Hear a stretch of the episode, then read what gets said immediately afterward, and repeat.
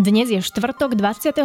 apríla a práve počúvate mimoriadny podcast Korona Update webu Refresher, v ktorom vám každý pracovný deň prinesieme súhrn najaktuálnejších informácií o koronavíruse zo Slovenska, ale aj zo sveta. Tento podcast nemá slúžiť na vyvolávanie zbytočnej paniky, ale na rozširovanie povedomia o ochorení COVID-19. Poďme na správy zo Slovenska. Počas stredy pribudlo na Slovensku 81 nových nakazených. Celkový počet pacientov od začiatku epidémie tak dosiahol číslo 1325. Včera otestovali rekordných až 4772 vzoriek v súkromných a štátnych laboratóriách. Ochoreniu COVID-19 k dnešnému dňu podľahlo 15 ľudí. Včera pribudol jeden mŕtvy. Celkovo sa už vyliečilo 288 ľudí. V nemocniciach je hospitalizovaných 265 pacientov. U 80 z nich už potvrdili COVID-19. Na jednotkách intenzívnej starostlivosti leží 8 ľudí. Jeden človek je napojený na plúcnu ventiláciu. Najviac nových prípadov pribudlo v Košickom kraji, a to 21, a v Nitrianskom kraji 16. Prešovský a Bratislavský kraj majú po 11 prípadov. Trnavský kraj eviduje 10 nových pacientov, 9 nových prípadov potvrdili v Žilinskom kraji a dva ďalšie v bansko kraji. Len jeden prípad je v Trenčianskom kraji. Klasické maturitné ústne skúšky v tomto školskom roku nebudú. Oznámil to na dnešnej tlačovej konferencii minister školstva Branislav Gröling. Maturity miesto toho prebehnú vypočítaním priemeru všetkých koncoročných známok maturitných predmetov za všetky ročníky strednej školy. V posledných dvoch ročníkoch sa bude rátať aj polročné, aj koncoročné vysvedčenie.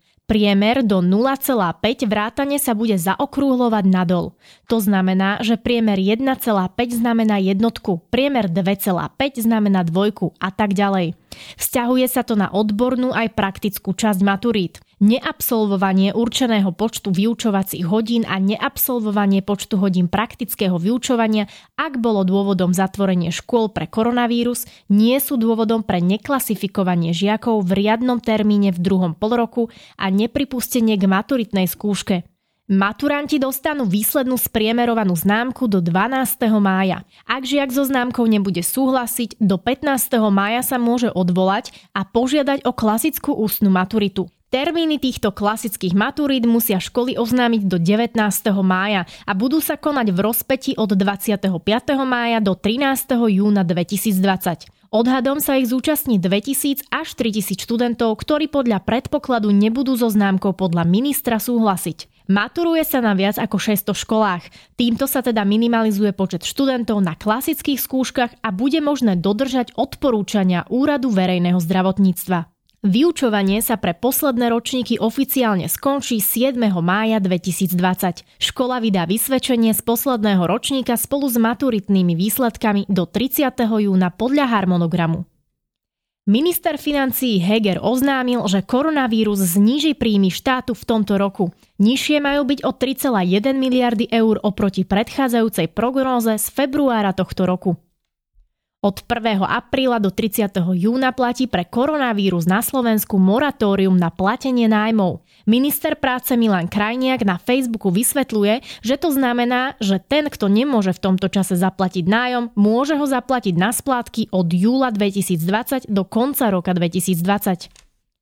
Bratislavský župan Droba vyzval hlavného hygienika, aby obmedzil pohyb klientov v zariadeniach sociálnych služieb. Minister práce a sociálnych vecí Krajňák uviedol, že ministerstvo už vydalo usmernenie, kde neodporúča seniorom, aby vychádzali zo zariadení. Jednoosobové eseročky a samostatne zárobkovo činné osoby už môžu požiadať o príspevok zo štátnej pomoci. Podmienkou je, že od 13. marca nemali príjem. Dnes túto schému otvorilo Ministerstvo práce. V Bojnickej nemocnici potvrdili do stredy nákazu koronavírusu u 16 pacientov. Nevykazovali však podľa nemocnice žiadne príznaky ochorenia COVID-19. Boli testovaní, lebo prišli do styku s pozitívnym pacientom z neurológie. Marian Kotleba si dnes v Národnej rade dal dole rúško, keď sa práve chystal kritizovať programové vyhlásenie vlády, na ktorom sa dohodla vládna koalícia. Keď ho predseda parlamentu Boris Kolár napomenul, šéf extremistickej strany si ochranu horných dýchacích ciest opäť nasadil. Povedal, že opatrenia rešpektuje, keď už sme ohrození týmto COVID projektom. Informáciu priniesla televízia Teatry, ktorá ponúka aj živý záznam zo zasadnutia parlamentu. Poďme do sveta. USA dnes pribudlo 3717 nových prípadov nákazy koronavírusom, nových úmrtí je 630. Za USA následuje Španielsko, kde evidujeme až 4635 nových prípadov a 440 nových úmrtí na koronavírus. Následuje Taliansko, Francúzsko a Nemecko. V Prahe, Brne a Litomnežiciach spustili plošné testovanie na prítomnosť protilátok proti koronavírusu. Berlín zriadil dočasné cyklotrasy, ktoré majú uľaviť hromadnej doprave. Francúzska ministerka športu tvrdí, že obnovenie športových podujatí nepatrí medzi priority vlády. Pripustila, že Tour de France by sa tento rok nemusela konať. Organizátori ju plánujú od 29. augusta. Francúzsko začne s uvoľňovaním karantény 11. mája, keď sa otvoria obchody a školy.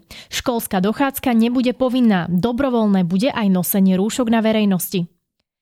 V britských nemocniciach zomrelo ďalších 616 pacientov s koronavírusom, čo je takmer o 150 úmrtí menej než predchádzajúci deň. Naopak, nových prípadov nákazy pribudlo viac než v predchádzajúcich dňoch o 4583. Koncom januára sa v reštaurácii v čínskom kantone nakazili pri troch stoloch deviati ľudia. Na všetkých fúkala klimatizácia. Pri jednom zo stolov sedela nakazená COVID-19. Nová štúdia naznačuje, že vírus mohla rozptýliť práve klimatizácia. YouTube zakázal videá o koronavíruse odporujúce odporúčaniam VHO. Nahnevaný šéf aerolinky Rainer vyhlásil, že nebude lietať s idiotskými pravidlami o sociálnom dištancovaní. Podľa jeho názoru prázdne sedadlo nezabezpečí dostatočnú vzdialenosť, keďže ľudia budú aj tak sedieť za sebou. Vyhlásil, že Rainer v prípade zavedenia tejto podmienky nevzlietne, alebo vzlietne len za predpokladu, ak mu za prázdne sedadla zaplatia európske vlády. Na záver si ešte vypočujte najaktuálnejšie čísla koronavírusovej pandémie. Na celom svete je momentálne nakazených viac ako 2 milióny 675 tisíc pacientov.